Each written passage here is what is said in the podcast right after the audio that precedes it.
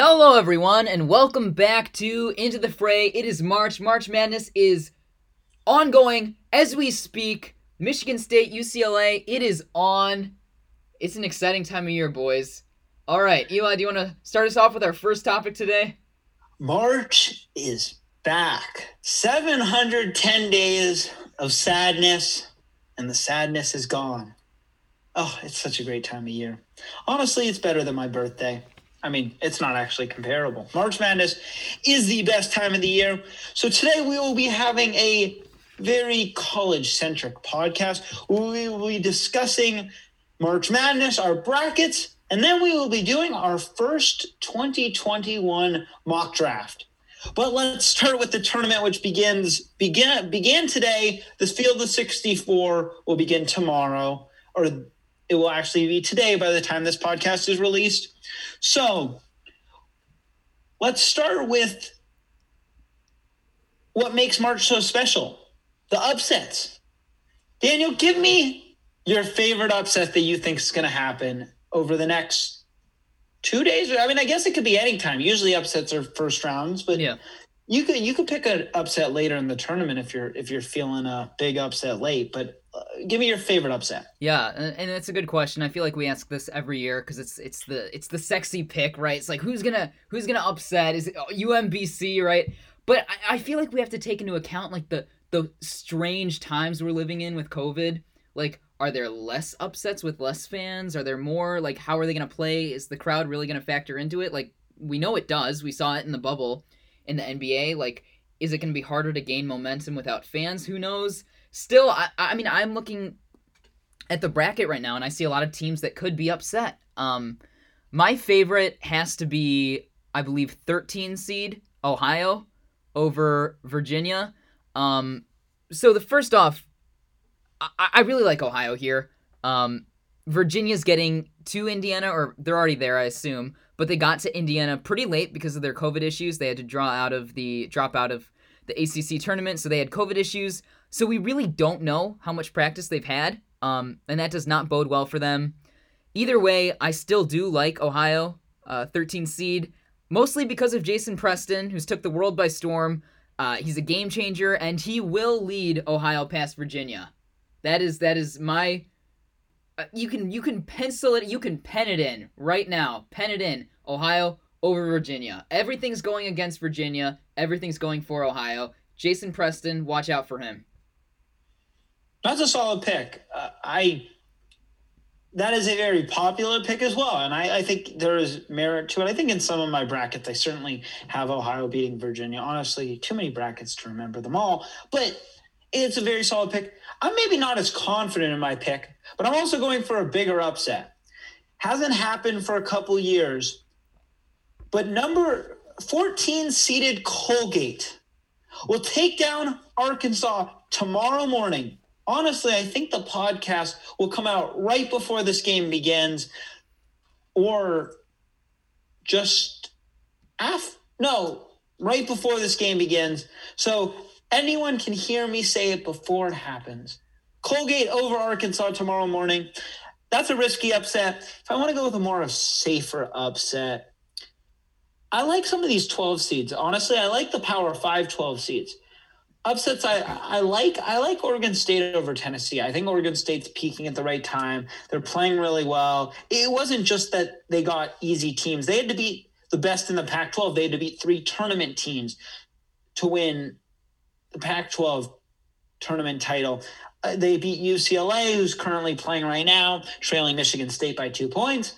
Then they had to beat Oregon, no slouch of their own. They're a seven seed in the tournament. And then they had to take down Colorado, who's a five seed. So they really went through the gauntlet in the Pac 12 tournament, only missing USC, who they beat earlier in the season. So an excellent team. Watch out for Oregon State. And the other one is Georgetown, who plays Colorado. That team's on a roll right now. They had to run through their tournament to win the Big East tournament. And I like what Patrick Ewing's team is doing. They were picked 12th in the Big East, and they found a way to win the tournament. And that's actually similar to Oregon State, who was picked 12 in the 12th in the Pac, preseason Pac-12 poll.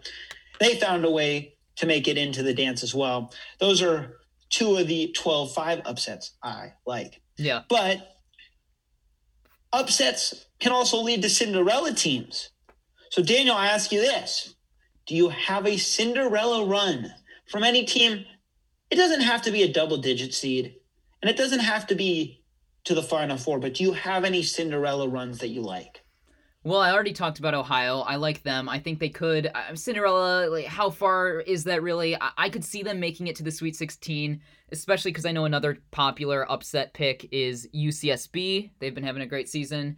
Uh, over Creighton, they looked horrible against Georgetown. Was that Georgetown just being great or Creighton collapsing? We really don't know yet. Um, so if UCSB happens to win that game, I could easily see Ohio taking that game too.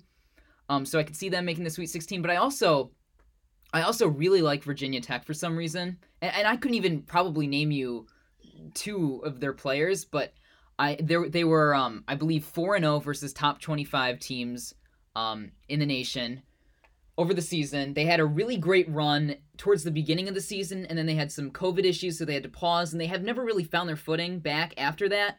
But I mean, and that's part of it. Like we don't know, and so I'm making a bracket. It, it's that uh, you don't know what's gonna happen. That's the beauty of it. So I I have I could see them.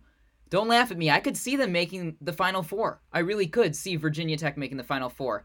Is there a chance they lose to Florida in round one? Yeah, I'd say there's a good chance. But I could also see them finding their footing back how uh back at their their peak in what was it December. Um, and if they find they hit their stride, I could easily see them overtaking Ohio State, even Baylor at their best. I could see it.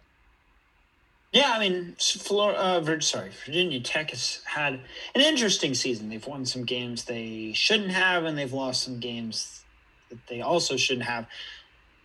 What Cinderella to pick from? I have so many. I love Cinderella, so I always go and try to guess. I, I, and when I make a bracket, it's not just let's go chalk so I can win my pool or my tournament.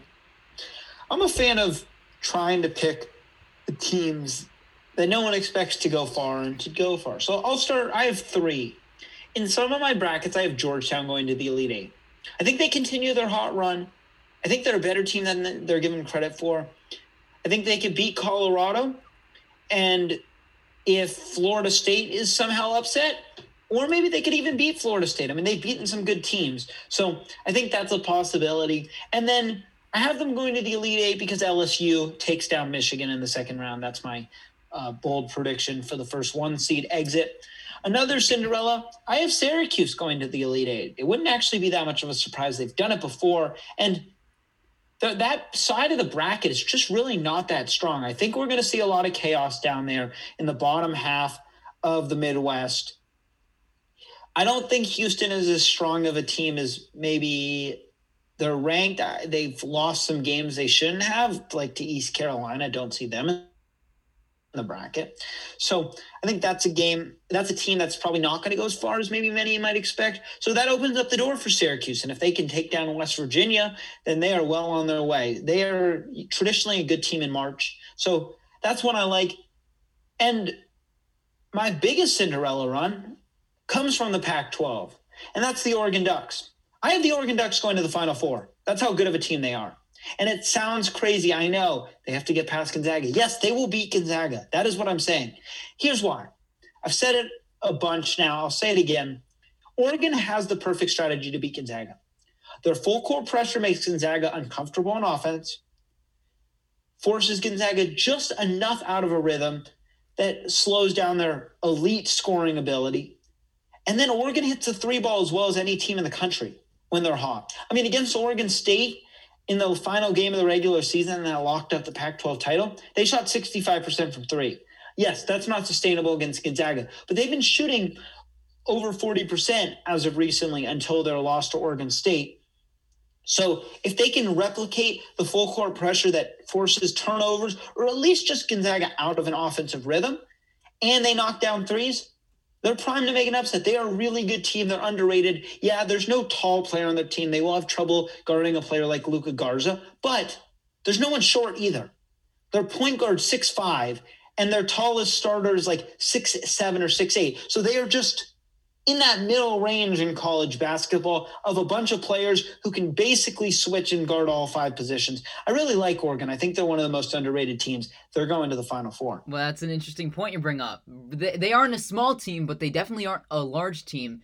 And where they are here, let me pull up the bracket. But they'd have to go some through some pretty heavy hitters. They'd have to go through Iowa and Luka Garza, um, possibly Evan Mobley and USC, and Gonzaga and, and what is it, Drew Timmy? if you count him as a as a big. Um, yeah. So what I'll are... say to that is this: is while Eugene Omoruyi is only six six, he is difficult to move. I mean, he is certainly difficult to move, and I know that he's short. I, I get that, but we've seen big men struggle against sizable opponents like that. It's just in college basketball being tall is not always the most important thing. And what I think you have to count on is Oregon making offenses uncomfortable because of their full court pressure. And they also happen to be one of the best late season teams in the country every year. Dana Altman has his team ready to go, and he will this year. But I gave away one of my Final Four teams Daniel will give away his four first, then I will give away the other three. Who's your final four? Who's your championship game? Who's your champion? Yeah, well, you talked about it already. So many brackets, you know, it changes from bracket to bracket, more or less. But if I had to pick one, my favorite, I already mentioned Virginia Tech. They're my Cinderella team. I could see it. I could see them overtaking Ohio State, Florida, Baylor, and moving on to the Final Four. I also you know, I hate to be boring, but Gonzaga, I just don't see them losing to anyone in their bracket. Um, even Iowa, USC, I just I just don't see it happening. Um, even though I don't have them winning. And then it's got to be Illinois. I'm not really a fan of any other team in that Midwest bracket. Um, I'm not high on Oklahoma State at four. I know that's a popular pick. Uh, I'm not high on Houston. I think Houston's probably the worst two seed. Yeah. Um. So I think Illinois got an. Uh, they're gonna coast through that, um, side of the bracket, and then um, I I still I still want to say Michigan. I really do. I know it's not a popular pick right now with Isaiah Livers out. Who knows? We, it, it hasn't been confirmed that he's out for the whole tournament. I think they'll be able to get past the 16 seed tomorrow or Saturday, whenever it is. Um, and then uh, you said LSU. I think LSU is going to lose to St. Uh, Bonaventure. I, I Cameron Thomas is great. He actually reminds me a bit of James Harden, like a tough shot maker, shooting guard, um, who's also a terrible defender, and that's the problem. LSU is a horrible defensive team. I don't see them getting past uh, a veteran St. Bonaventure team, but but so I know people are like, oh, anything could really happen in that East bracket. I don't know. Maybe Florida State could overtake and beat Michigan. I don't know if they play. I Leonard Hamilton's system is great, but only to a certain extent. Playing too many players. I still see Michigan making it to the Final Four. So I would have Gonzaga, Illinois, Virginia Tech, and I've still got Michigan. It's a lot of one seeds. I know, I know it is, but I, I just I, it's that kind of year. See, I, I I understand Gonzaga. I'm not going to disagree with the Gonzaga pick. I don't think they'll make it to the Final Four. I really don't. I think they're one of those teams that's more overhyped than they are good at this point. Look, they're agree. a great team, I and agree. they had a great season, but you know they, they haven't played anyone besides BYU since December. So I think they're overhyped, at least slightly. Um, like you said, you agree, right? No, I agree. I don't think they're all that, but I think they're talented enough they're confident enough, um, they're well coached enough to make it to the final four. I, I don't see I don't see anyone I don't see anyone beating them. They have to play. I mean, who do they have to play? They have to play USC and uh, Kansas, maybe Iowa. I, I just don't see that happening. Yeah, so I, I understand that, but I have Oregon going to the Final Four. I do think the Ducks have the ability to beat them on the right day. They do. I have Illinois going to the Final Four from the Midwest. I think the region's a mess. Besides them, I think Illinois is one of the best teams in the country. I like Ayo Dosunmu a lot. I think he reminds me very similar of Kemba Walker, just able to make big plays at the end of the season. He's done that so far. Really good player. In the region, with Baylor, which is the South region, I have Ohio State. I think they're pe- they struggled, but they're peaking at the right time. They have everything they need. I mean, they really do with uh, Duane Washington Jr., EJ Liddell, Justice Sueing, who used to play Cal, has been a very nice player. He showed sparks of being really good.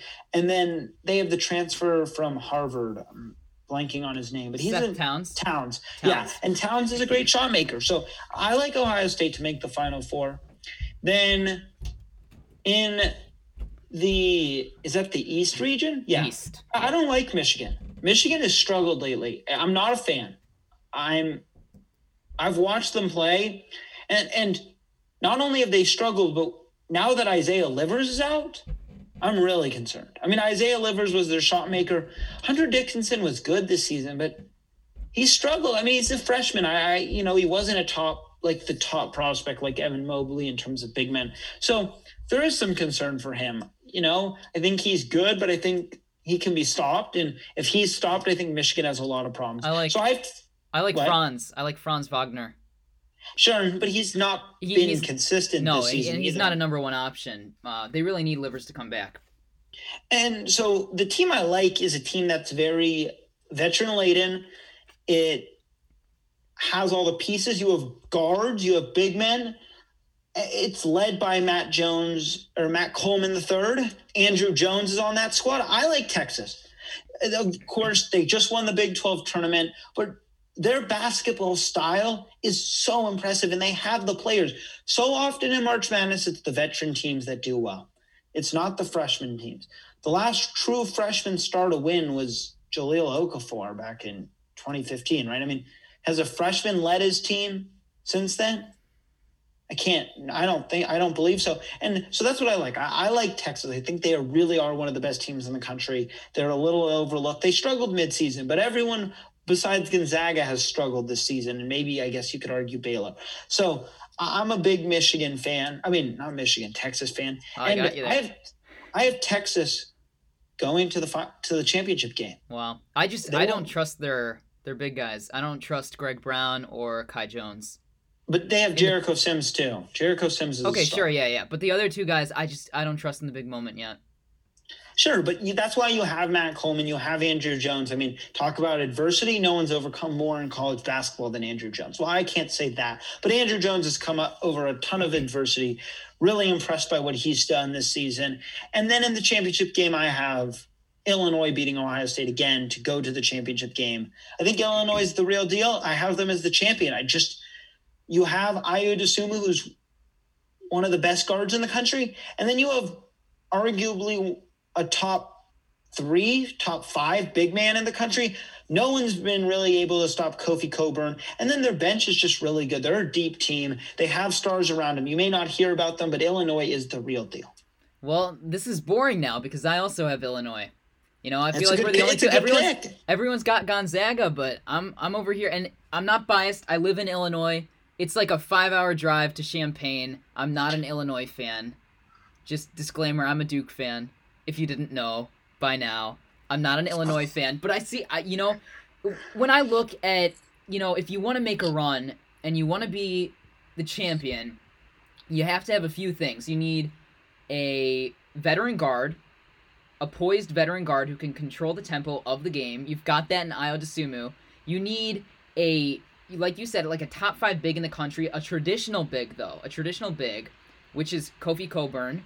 And then you need shooters. Like that's the most important thing right after those guys. You need shooters, and they've got that in Trent, uh, Frazier, correct, and Miller, I believe. And then you, and then there's like always that like one X factor, maybe a defender who can do just a little bit of everything, which is Andre Curbelo. I mean, they've got you couldn't construct it better.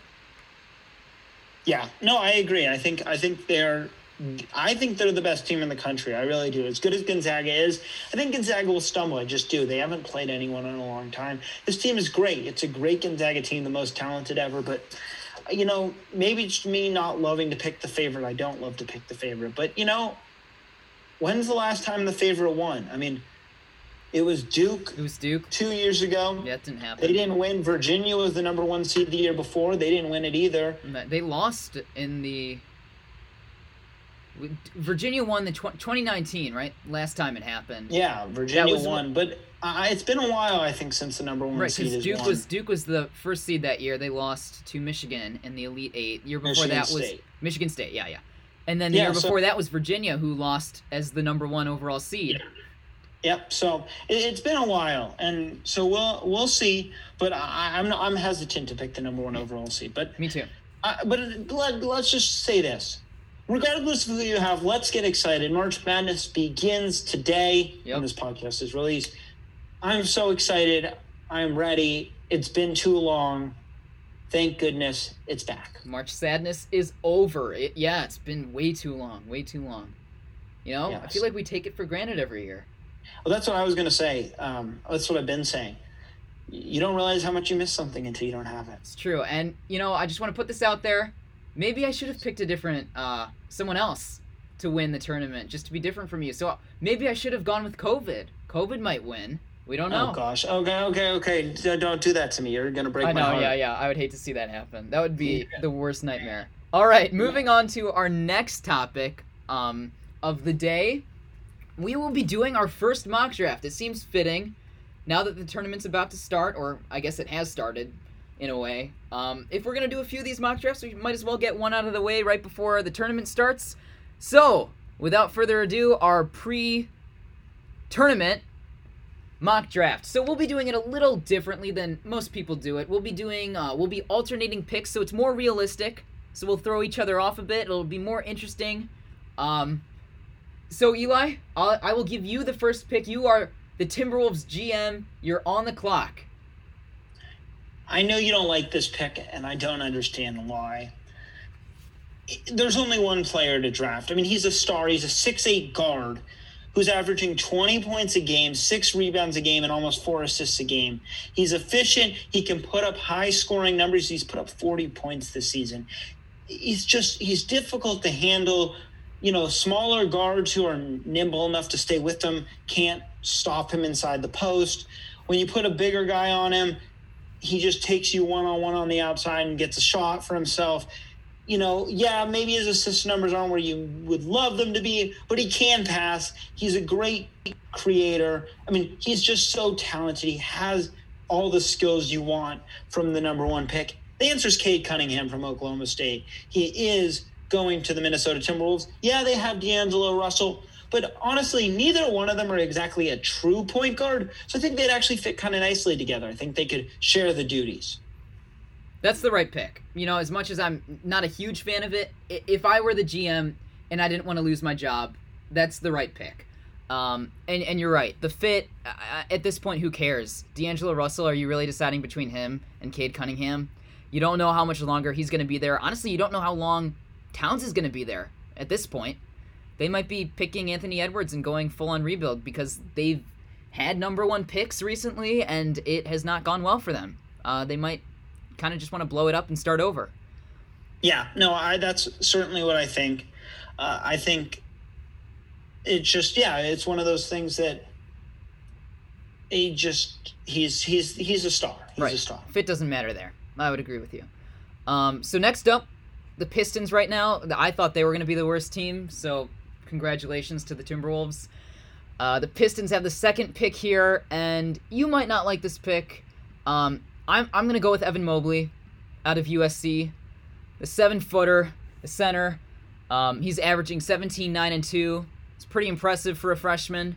Uh, he, but he's like the epitome of the modern center right now. He- He's exactly what you want. He's a versatile big. I, I mean, he is the perfect center for the modern NBA right now. He's got good touch around the rim. He sees the floor very well for a, for a young kid. He's a kid. I mean, what is he? 20, 19? Um, Yeah. He's he's he's poised. Um, what's not to like?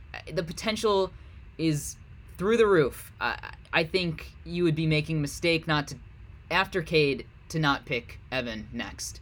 And the and the Pistons, I, they need everything, right? I mean, they need everything. Even Jerami Grant at small forward, power forward. I mean, you pick the best player, the most potential. Um, boomer bust. I don't even think he'd be a bust. Uh, you got to take Evan here. Uh, As much as I like Evan Mobley, and I'm a Evan Mobley boomer. I mean, I'm a USC student and a USC fan. He does worry me. He's not a big frame. He's gotten stopped by seven other seven footers who haven't been as talented as him, but have a bigger frame. And I know you can build frame. I just think it's going to take some time. He's not a shooter right now. He's not. He can't. His three pointers that he makes in college aren't even three pointers in the NBA. I mean, right now, what I think his best part of his game is is probably that mid range free throw line stroke that he. I mean, not free throw stroke he has, but uh, the free throw jumper. You know, free That's throw line jumper. shot. He's got. It is. It's a very good looking shot, and he's a great defender. I mean, I, th- I think actually that's probably the best part of his game, and it goes unnoticed. I, I really like Evan Mobley. I just think it's offensively, it's going to probably take him a little time to develop. And I always get nervous about drafting a big man in the top three of a draft, just because it, it's a very guard centric league. It just is. Guards dominate the league. Yeah, we have two big men who are now dominating and are in position to win an MVP, but it hasn't happened for a while. And frankly, they both can shoot better than Evan Mobley can, which, like I said, it's just going to take time for him to develop. Like, does he have the potential to turn into a, you know, not maybe what Joel Embiid is, but do some of the things Joel Embiid can do? Yes, he, he can turn into a player similar. I'm not saying as good. Joel Embiid is a star, and I, I don't want to. I don't think it's fair to say that anyone can be as good as that coming out of college. That's too much expectation. But he could become something similar. Yes. Yeah. It's just going to take time. It's Right. just going to take time. I'm right there with you. Um, but but if you're the Pistons, all you've got is time right now. You're not going anywhere. No, Uh, and you that's don't- fair. it can only get worse. I, I, they're in the worst position right now. They have nothing to build around, and you take the guy with the the highest potential because what are you going to settle for Jalen Suggs? I know a lot of guys like Jalen Suggs, but is he really? Uh, is he really going to provide you with that that star power at his best that Evan could? I, I'm willing to take that gamble if I'm the Pistons. Sure, and I get and it. the time, the time, I think that's perfect. You, you want him to develop. You're not going anywhere. You're not making the playoffs in in three years. Yeah. So you mentioned Jalen Suggs, and the. Rockets are on the clock, and the Rockets need everything, and the Rockets are going to select Jalen Suggs. I he just is that good of a player. I know he's not the best shooter right now, but he is streaky, and when he starts making shots, his ability to start making shots and get hot shows me he can become a very good shooter. Sure, it may not be there yet, but look at someone like Jaylen Brown. He didn't shoot, he shot under 30%. I know Jaylen Brown may be a little bit more athletic. He's also a bigger player, but Jalen Suggs is a guard. He's a point guard. He's averaging, what, 16 points a game, five rebounds, five assists, somewhere in that ballpark. So he really can do it all.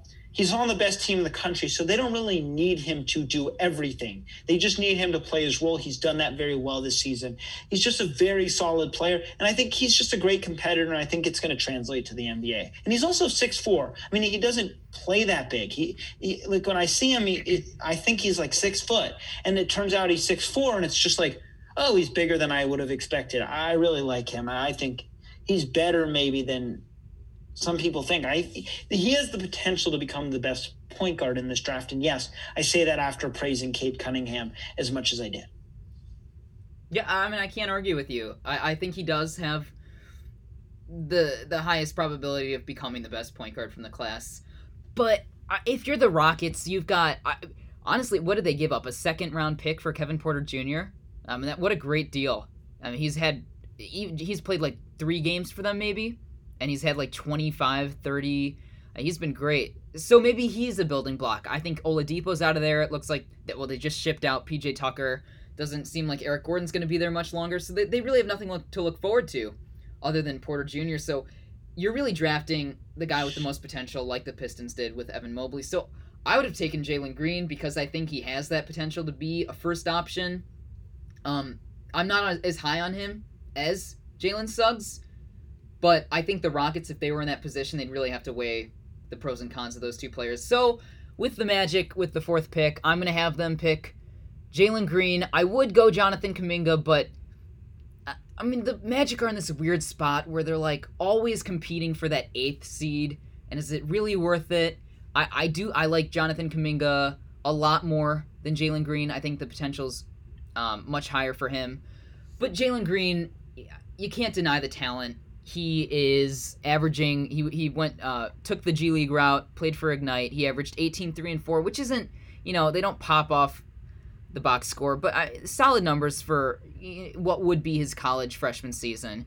Um, the athleticism is through the roof. Uh, he's projected to be an elite scorer. We didn't really see that in the G League. Um, so he's projected to be an elite scorer at the next level, which is why I would I would take him if I were the Rockets. But the Magic here, they've got they're kind of congested right now at power forward, and who knows they might ship off Aaron Gordon.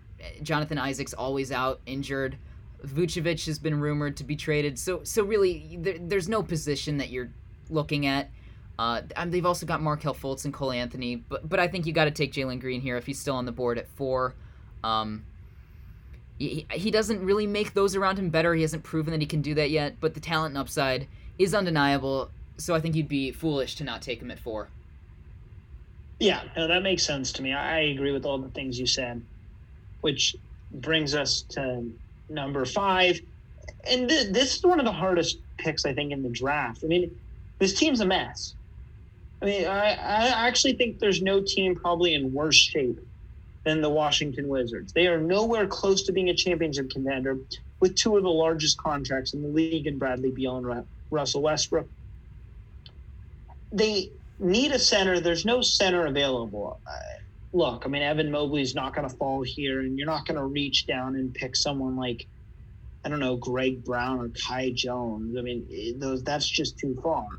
You're left with a lot of wings, and the problem is, is you have wings. I mean, in the last two drafts, you picked Rui Hachimura and Deni Avdija, and they both fit that role. But frankly, you just got to pick another. You just got to try to keep picking until it works. And at this point, with the fifth pick, Jonathan Kuminga is the best available. I mean, look, he, he needs work. He, he's not he's not polished yet, but he's not a he's not a great offensive player at the moment. But he has all the physical abilities. I mean, he's an outstanding athleticism, which should make him a great player. Uh, you know, he's not a great shooter right now, but like we've mentioned, shooters can be developed. Shooting stroke can be developed. At least he's not Ben Simmons who just won't shoot. I mean that that's a problem, but you know he has the ability. I like his potential, and frankly, for this team, I think it's all about potential. You know, you mentioned years to work. The Wizards have years to work because they have to get out of some of these really awful contracts. I mean, you know, they're not exactly alone in some bad contracts. I mean, they just signed Davis Bertans to a five-year big contract. He's getting paid 15 million this year. So it'll be interesting to see what they do, but they're going to have to reform this roster because Russell Westbrook and Bradley Beal take up too much cap space for two stars that are not winning enough. So they will go with Kuminga, and they will figure out the rest of the roster later. Yep. Nah. Dang, you know how much I like Kuminga. All right he's gone. So with the sixth pick, the Cavs are up. Um, I really don't know what to do for them. They need a power forward desperately because Kevin Love is. I mean, well, he's not even playing, but he's out of there soon. Larry Nance Jr. He might be traded. They've drafted the last couple of drafts a lot of guards, so that doesn't really make sense for them to do again. They took Okoro, uh, Garland, Sexton, so I think that would be silly to pick, you know, like Moses Moody here so right now I'm debating between two guys who play kind of that small forward, power forward role who could fit into them. Make the right pick. All right, There's only one of them. Uh, I'm gonna. I'm. They're looking. They they want a guy who can fit next to these guys. Sexton, score. Uh, neither yeah, of them. Yeah, there, there's one right option here. Okay, well I think I'm gonna it's, disappoint you. It's what you, you're gonna what? I'm gonna disappoint you here. Oh please. I am going to take gosh, they, you know what? I I'm gonna take Scottie Barnes here because I was debating Jalen Johnson. Um, I, I, feel like he'd mess up their system. I took I'm taking Scottie Barnes. I think he fits their system well. Darius Garland, when he's played, he's looked fine. He he's looked like he can distribute. He can do a little bit of scoring, a little bit of shooting. Sexton is your your shot maker. He's your scorer. He's your guy. So you don't really need a scorer. And then you've got Jarrett Allen as your your franchise big. He's going to block the shots. He's going to play the defense. He's going to rim run. So you don't need that. So what you need right now is a guy who kind of just molds all of that together and, and, is like the glue guy. And that's exactly what Scottie Barnes is projected to be. I know he's um, uh, compared a lot to Draymond Green. He's quite a bit bigger. Uh, he could actually even be a better defender, which is crazy because Draymond won Defensive Player of the Year. But Scottie Barnes, the numbers don't jump out at you. He went to he, he's at FSU. He's a freshman. He, he's averaging 11, 4, and 4, which really on the page shouldn't be the fifth pick in a draft or the sixth pick in a draft. But he won ACC Freshman of the Year and Sixth Man of the Year for a reason. Uh, really, he's an intriguing prospect because you really don't know what he is. He's he's kind of just like a jack of all trades. He can do everything. He's playing point guard a lot for FSU. He's he's dribbling the ball up the court a lot for them. He can play defense. He's a good passer, um, and just a really passionate guy. And I, I think that's what the Cavs kind of need right now. Yeah, I like that pick for the Cavs. That's definitely the right pick. Look, as good as Jalen Johnson is, Scottie Barnes is just a better player. He fits into systems more.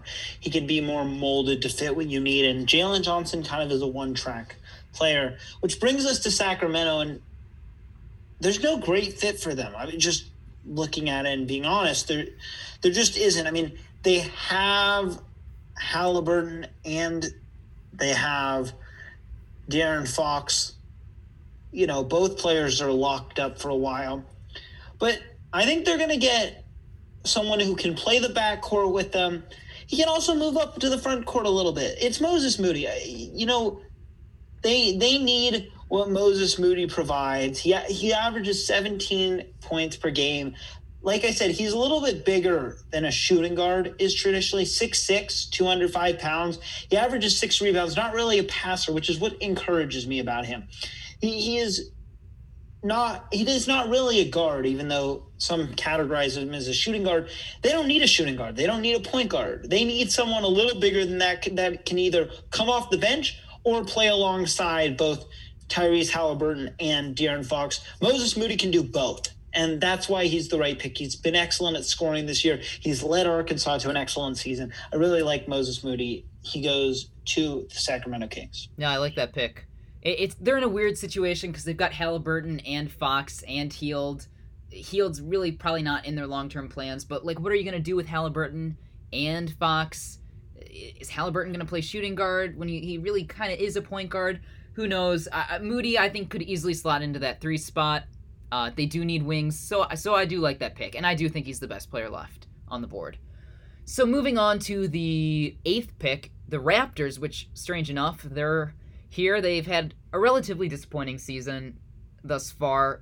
They've kind of bounced back, but I wouldn't expect them to end up with the eighth pick. So this will be fun for them. Right now, they desperately need a center. Aron Baynes has not looked like a good signing. Chris Boucher could maybe slide into that center role. He's playing more of a power forward for them. Pascal Siakam, ah, gosh, they really ah, because they there have been rumors about Kyle Lowry trades. But would VanVleet then slide into the one?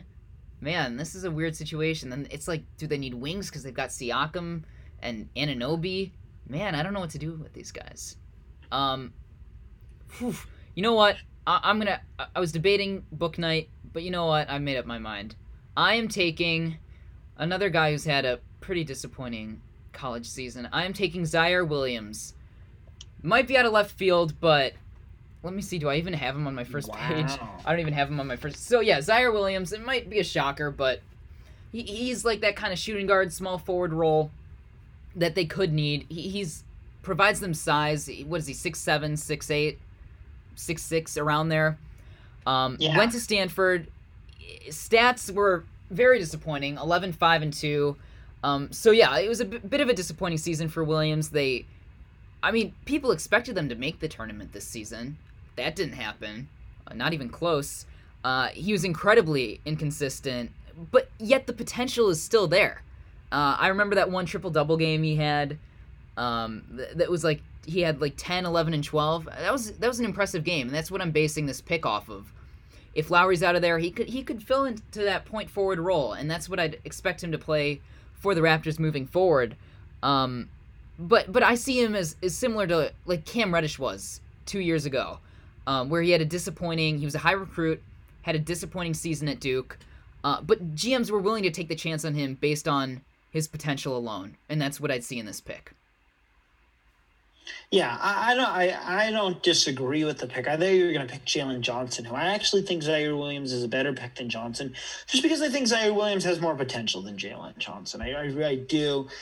It's an interesting pick. It's not going to be a one year fix, but certainly a down the road solution, maybe. Which brings us to a team that needs a player now for the now. They are up and coming. They have Brandon Ingram and Zion Williamson. It's the New Orleans Pelicans who are on the clock with the ninth pick. And then there's one right option here. They don't need another playmaker, they need a shooter. Just a shooter. That is their biggest hole on this team, which is where Corey Kispert fits in perfectly. And that is who they select number nine. Look, it is a little high, but there is no better shooter in this draft class. And no one close. I mean, he is an amazing shooter he can hit threes in his sleep. He can hit threes while he's eating breakfast. He can hit threes while he's mowing his lawn. Like Corey, Corey Kispert can hit threes whatever he's doing.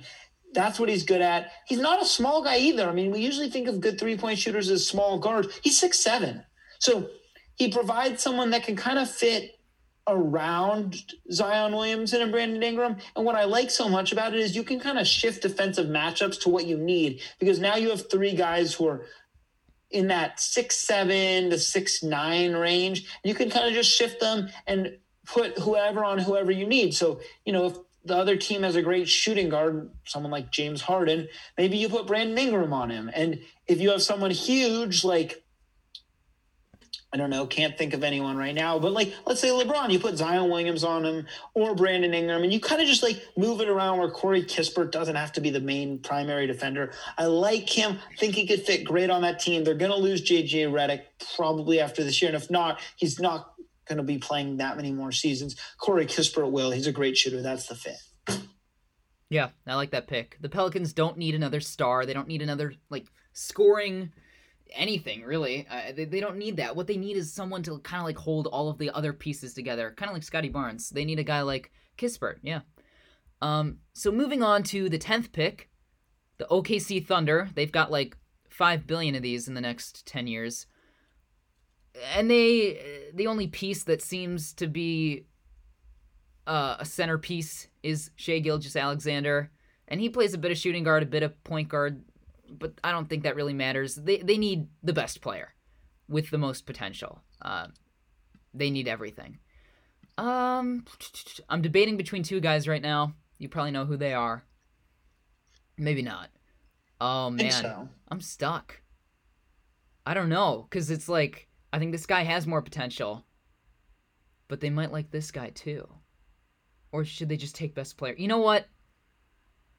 Yeah, this is for what he did to Duke. I'm you know what? I'm taking Keon Johnson. I'm taking Keon Johnson. I, I like him out of Tennessee. I think he has a ton of potential. He reminds me um, a bit of Patrick Williams and how he shot up draft boards very late in the process. Uh, and I could see Keon Johnson doing the same thing. So Keon Johnson's a shooting guard. He could play maybe a little bit of small forward, but he's a little smaller. So he's really a shooting guard out of Tennessee again, the stats really aren't there 11 3 and 3.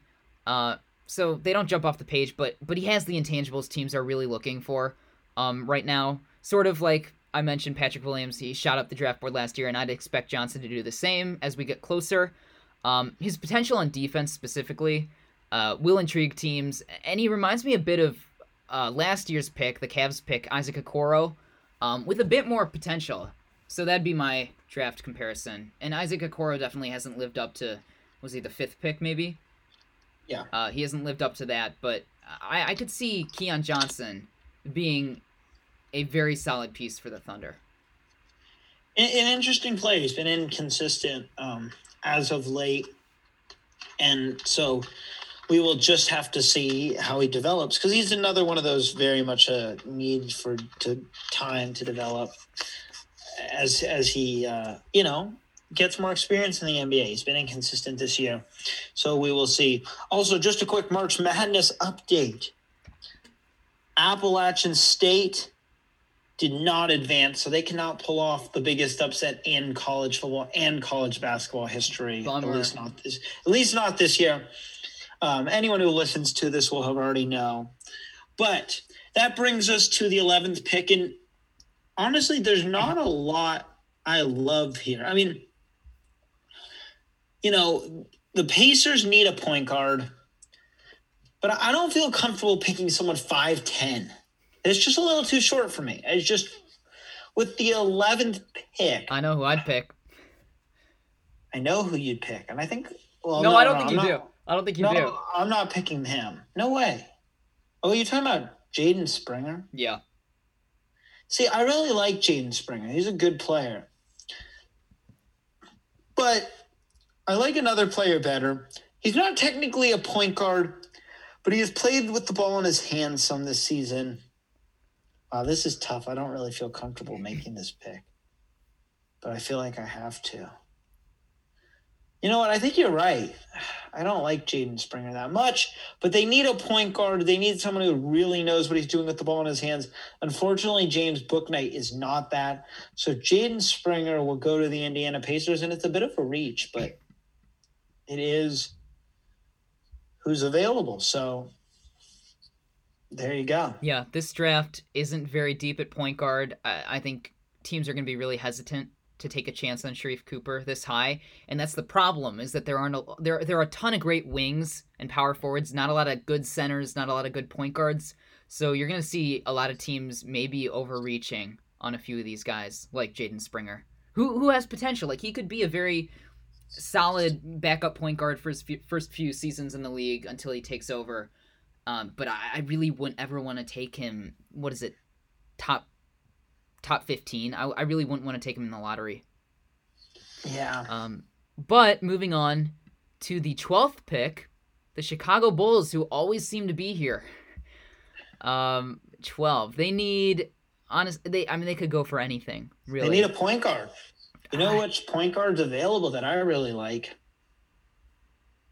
Sharife Cooper. No. My Kemba candidate. Oh, oh yeah. I, I know you'd take him here. I would not take him here. The Bulls Oh. need something. They need that. That's what I- they need. uh, maybe Uh, the Bulls need. I mean, the Zach LaVine rumors are always there, so you really don't know if they're keeping him for long. Um, Wendell Carter's fine. He's fine. Markkanen also have been rumors surrounding him.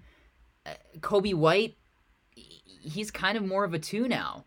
Patrick Williams, you just drafted a small forward, power forward. Are you really gonna waste another pick on one? Um, maybe I should just pick a horrible pick like they did last year for Patrick Williams. um, gosh, I don't know. You know what? I do know what I'm gonna do. I think the Bulls are going to take. I, I still think they're they're high on Coby White, and I, I think they're gonna move forward with him. I don't think that's the right option, but they'd be silly to take Sharife Cooper, and I think at 12, taking Ayo Dosunmu when they could trade back. Oh my goodness! Don't do this. He's so good. You know, I want to take Jalen Johnson, but he's really falling here. I'm gonna I'm gonna take James Bouknight. Okay. I'm gonna take James Bouknight. Um, He doesn't fit. He doesn't he- fit. he's fine. He's kind of a lot like Zach LaVine, so he could be a replacement if they end up shipping him off for something. Uh, I really like James Bouknight. He's a shooting guard out of UConn. He's averaging great numbers, unlike a lot of these players, because he's probably he's a sophomore. Uh, 19, 6, and 2. Bouknight has about as much upside on offense as anyone in this class. Um, he's a great scorer with a great looking shot. A little inconsistent, but still, it's a good looking shot. Um, he'll need to improve his frame, obviously, and shot selection. Um, and he's not a great passer, but overall, he's an excellent prospect. Um, and he could fall to a pretty good team. Not the Bulls in this case, but I could see him falling a little bit further. I think I, I was overreaching on him, but the Bulls, there weren't great options. I don't think they're going to go with Johnson. Can't shoot next to like Wendell Yeah. Carter, not a great No, shooter. I, I agree with that. Okay. So I have the 13th pick, but my squad, the Golden State Warriors, are on the clock next. Can we make a trade? Sure, let's make a trade. I'll trade you the 13th or wait. Yes, no, I'll trade you the 14th pick for the 13th pick and Steph Curry. Yeah, no, thank you, but you can have the 13th pick for. I'll take the 14th pick. Oh, I'll okay. pay- I'll give you cash considerations. later, Cash you know? considerations. Oh, kind of like uh when the what was it on draft night? The Kyle Korver trade for the what was it? A Yeah. copier? All right, yeah, Yeah, I'll buy or- a copier. Or, or I'll be like Tennessee and I'll give you a McDonald's back. You can figure Ooh, out what's oh, inside. Um, I wonder what's inside. Yes. Okay, so I will draft with the 13th pick. I'll let you pick for your team. That's that's that's reasonable. Um, 13th pick, the Grizzlies. Yeah, it just hasn't been going their way this year. Um, and Ja really hasn't looked that great either. Um, I, I, no one's talking about that. Ja has not looked great this year. No, but, he's not.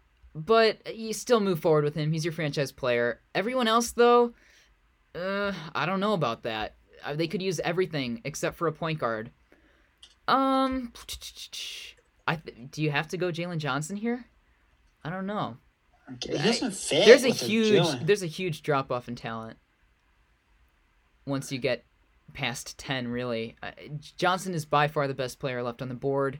Do we want to go they, they kind of need a center. They've got Valanciunas. Uh, they, maybe the wing depth. They, they might need wing depth. Uh, you know you what? there is a right pick. I think you know what? I think I'm gonna go towards wing depth. I think they need wing depth. Are you saying Kai Jones? I do not think they want Kai Jones. No, no, no, no. But don't pick him. Okay, okay. Ooh, I'm just I'm scrolling down this draft board. Um, poof, gosh.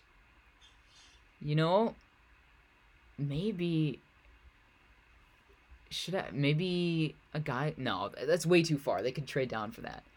Who are you thinking? I was thinking like Josh Christopher, but yeah, he's not turned out to be what he expected no. to be. You know what? Here I am going to pick I think you have to. I think you have to pick Jalen Johnson here based on talent alone. It's it's now the 13th pick. Johnson, you know, is projected as high as five. I think you take him. You know, the worst case is you trade him for something else that you you want. Um, but I think the value is too high to pass on him here. He, he's another guy who could be a point forward. Obviously, not with Ja. He's, he's not going to be handling the ball that much. But, you know, he's proven to be an excellent defender. He had a few games where he had like four or five blocks as a small forward, power forward, which is very impressive. He's great in transition. I, I've told you, I, I've expressed it on this podcast. He reminds me a lot of Ben Simmons with a slightly better jumper. He doesn't see the floor as well as Ben Simmons, but in transition, he can run up the floor, make plays. I like him. If he falls to 13 and you're there, you got to pick him. If he doesn't fit, try him out. If it still doesn't fit, trade him for something you want. That's my that's my case for him at 13. Fair enough. So that means I'm at 14 with the Warriors on the clock. Who knows where they're going to go? I mean, if they get Clay back next year, they should be a very good team.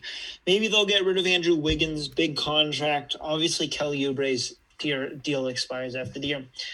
I came into this pick thinking the right choice was Ayo Dosunmu. And it is. But there's another name, and I'm not sure what I want to do about it. So we're going to have to give me, I need to, I'm going to talk it out for the podcast, for the listeners. It's Ayo Dosunmu, but the other player that I really have a hard time overlooking is Jared Butler. He shoots 42% from three, 50%, 49% uh, from the field, 17 points a game, five assists a game on a really good Baylor squad. He's the leader of the Baylor squad. Just as much as I like Ayo Dosunmu, I'm not sure he's the fit for the Warriors. I mean, a team that loves to shoot. So, is I was going to pick him, but I think for the Warriors, the right answer here is to reach up the draft board and maybe actually trade down. I mean, the right answer would be to trade down, and I hope they do if this is what's available for them. But if I can't trade down, I think the right player to pick here is Jared Butler. They in terms of bench, they have Eric Paschall coming off the bench. They just picked James Wiseman, and I don't think you want to pick two big young big men. That doesn't help for a contender. They need someone who can come in right immediately, play great defense, score the basketball, and be a great leader coming off the bench. That's Jared Butler. He fits all those things. Yes, it would be better if they could trade down. They can't right now. I want the, I think the Warriors should take Jared Butler with the 15th pick if they get it. And 14th pick. And hopefully for the Warriors, they make the postseason. They fall a little bit farther down. And then the pick becomes more a better pick as as as he gets picked later on. But that's who I think the Warriors should select at 14. Can't argue with that. I, I, I was maybe thinking Franz Wagner. There's not really a case for anyone up here. Kai Jones, he's they need a shooter. I mean, like the truth is, for their bench lineup right now, they need someone who can shoot the ball. Right. And they also need a point guard on their bench. I mean, who is their point guard right now on their Brad bench? Brad Wanamaker. I, mean, I was about to say, as much as I love Brad Wanamaker, and I guess you could say Mychal Mulder kind of, you know, maybe is like maybe maybe uh, David Johnson, but Daishen Nix. You're right. You do need, do need a point guard but I like I like Jared Butler. I, I think the Warriors need someone who's going to not take time to develop, but can come in right now and make a difference. And I think Jared Butler can. I think he's that good of a player. I think he can shoot the lights out. I think he's just a really well-rounded player for, uh, you know, a Baylor team that's just been excellent this season. So that's who I that's who I would like to see them pick. But, well, that's all we got. It's time for an early bedtime. A lot of March Madness to watch tomorrow. Thank you for tuning in. You can find us anywhere you get your podcast. Again, it is March. It is finally time. Tomorrow is the day. There are 18 matchups tomorrow, I believe. That's a lot of basketball. It's time to get excited for March Madness.